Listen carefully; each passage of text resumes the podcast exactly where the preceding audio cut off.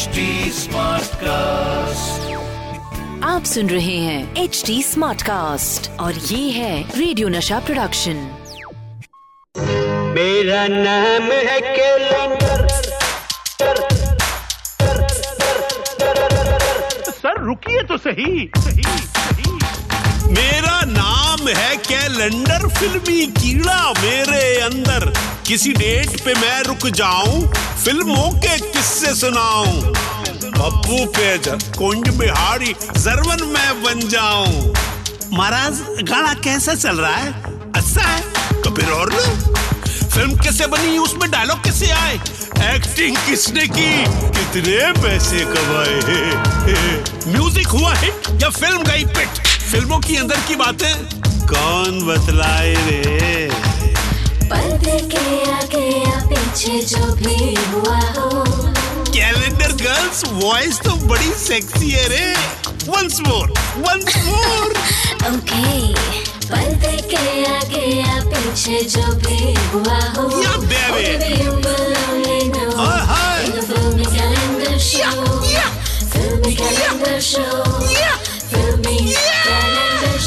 अबे सुनना मत भूलिएगा। This order is brought to you by Pappu Bejak this order समझे क्या? द फिल्मी कैलेंडर शो सीज़न टू मुसाफिर हूँ यारो ना घर है ना ठिकाना मुझे चलते जाना है बस चलते जाना क्योंकि द फिल्मी कैलेंडर शो सीज़न टू शुरू करने का टाइम हो गया है the Filmy Calendar Show with Satish Kaushik. Season 2. The Filmy Calendar Show यानी वो शो जिसको सुनने के लिए मुसाफिर भी गाड़ी रोक देते हैं और ये सुपर हिट शो करता है वन एंड ओनली वन आपका अपना सतीश कौशिक कैलेंडर भाई ओ कैलेंडर भाई महाराज, आज की तारीख निकालो भाई। दिलीप कुमार साहब की याद आ गई। ये भाई।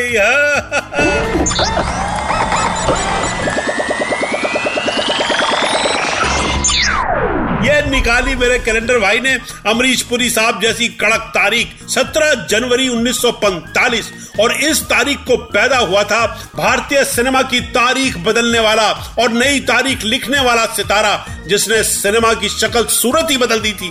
फ़िल्में लिखी गीत लिखे संवाद लिखे और खूब बिके खूब बिके खूब बिके। और वो जादू भरे राइटर लिरिसिस्ट हैं मशहूर शायर और फ़िल्म पर्सनैलिटी जावेद अख्तर।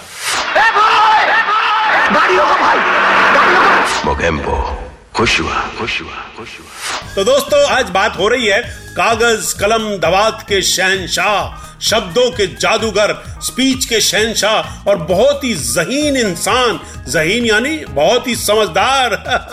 आज तो उर्दू बोलना बनता है भाई, जावेद साहब के बारे में बोल रहा हूँ। आपको बताऊँ दोस्तों कि जावेद अख्तर का नाम रखा गया था जादू। और ये नाम लिया गया था उनके पिता और मशहूर शायर और फ़िल्म गीतकार और निर्माता जान निसार अख्तर की गज़ल के शेर से लम्हा लम्हा किसी जादू का फसाना होगा। तो बस लम्हा लम्हा क्या आधी सदी जादू का फसाना हो गया। मगर ऐसे ही नहीं हुआ जादू का फसाना। बहुत सारे पापड़ बेले हैं जादू ने छाने के लिए। सड़कों पे खाक छानी है, तब जाके रेशम का कुर्ता पहनने को मिला है। किसी ने उनकी एक नहीं सुनी मगर वो सुनाते रहे। तब जाके आज वो इस मकाम पे पहुँचे हैं कि वो बोलते हैं तो सब सुनते हैं। ये वही मैं हूँ और ये वही तुम हो। हम दोनों एक साथ इस फुटपाथ से उठे थे। लेकिन आज तुम कहाँ रह गए और मैं कहा गया? तो जादू के जावेद अख्तर बनने की कहानी चलती रहेगी। ये नूरे नज़र जाने जिगर देख किधर को। ये नूरे नज़र जाने जिगर देख किधर को? देखेगी नहीं तो आ जाऊँगा तेरे घर को। तू जानती नहीं है अभी पप्पू पेजर को। पप्पू पेजर। पप्पू पेजर। अबे भैया जावेद साहब मेरी शायरी सुनेंगे तो कितना खुश होंगे। ये लिफाफे के उखड़े हुए टिकट के जैसे क्या बैठे हो साहब शेर सुनाया है ताली तो बजाओ हाँ? भैया जावेद अख्तर के बारे में ये तो सब जानते हैं कि उनका फ़िल्म इंडस्ट्री में कितना नाम है मगर आपको उनकी फैमिली बैकग्राउंड के बारे में पता है? उनके पापा जान सा रखता रहे है क्या गाना लिखा था उन्होंने? है दिले नादा जुस्तजू क्या है? अरे बहुत ही बड़े शायर हैं उर्दू अदब के, और उनके दादा मुस्तर खैराबादी उर्दू और फारसी के बहुत मशहूर शायर। उनके परदादा थे फजले हक खैराबादी, जो बहुत बड़े स्कॉलर थे, लखनऊ के चीफ जस्टिस थे और बाद में अंग्रेज़ी हुकूमत के खिलाफ लड़ने की वजह से उन्हें काले पानी की सजा दी गई थी। और वही काले पानी में ही मिट्टी की सेवा में उनका इंतकाल हुआ। सल्यूट टू फजले हक साहब। ये टनटनाटन अगर गोडाउन में इतना पावरफुल टनटनाटन माल है तो शोरूम तो चमकेगा ही ना।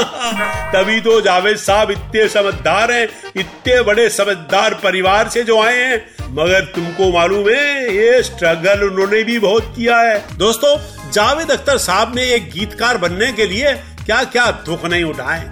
कसम उड़ान ज़िले मुंबई के स्टूडियो से लेकर प्रोड्यूसर तक के इतने चक्कर लगाए कि जूतों ने भी कह दिया कि हमें भी जूते पहनाओ। परेशान हो गए हम अब। लेकिन एक दिन उनकी तकदीर का सितारा चमका जावेद साहब और सलीम साहब ने मिलकर स्क्रिप्ट लिखना शुरू किया और सिप्पी फिल्म्स में वो एक्चुअली राइटर्स के तौर पर नियुक्त हुए थे। ऑफ़िस में बैठते थे और लिखते रहते थे, जहाँ पर कि राजेश खन्ना ने उनको स्पॉट किया और उनको अपनी एक स्क्रिप्ट लिखने के लिए दी, जो कि बाद में बनी हाथी मेरे साथी। लेकिन उससे पहले, अरे, एक से एक हिट फ़िल्में अधिकार हाथ की सफ़ाई सीता और गीता डॉन शोले काला पत्थर अरे ऐसी ऐसी फ़िल्में बनी कि बस पूछो मत। और बॉक्स ऑफ़िस पे ऐसी भलतागिरी हुई कि सलीम जावेद की जोड़ी हिट फ़िल्मों की गारंटी बन गए मैं जो कहना चाहता हूँ उससे पहले मैं ये पूछ लूँ कि इस वक्त मुझे सुनने वाला कौन है? एक भाई या एक पुलिस ऑफिसर? जब तक एक भाई बोल रहा है एक भाई सुन रहा है। जब एक मुजरिम बोलेगा एक पुलिस अफसर सुनेगा। आपको पता है दोस्तों, अरे बैनर पर सबसे पहले राइटर का नाम आता था सलीम जावेद। ये उन्होंने राइटरों को इज़्ज़त दी है। ये उन्होंने सम्मान दिया है राइटर्स को।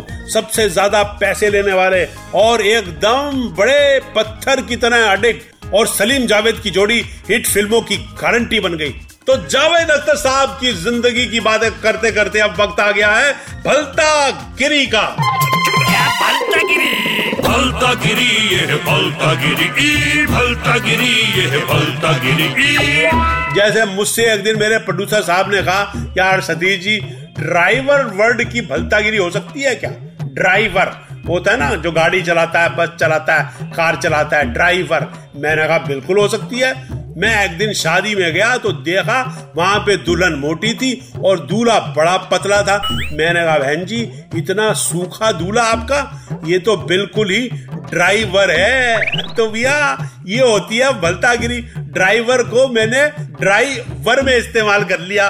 तो दोस्तों, ये थी आज की भलता गिरी बाय सतीश कौशिक। तो आज के लिए इतना ही। जल्द फिर आऊँगा लेकर जावेद अख्तर साहब की तरह सुपर हिट यही शो जिसका नाम है द फिल्मी कैलेंडर शो में सतीश कौशिक सीज़न टू। तब तक, tata, bye bye.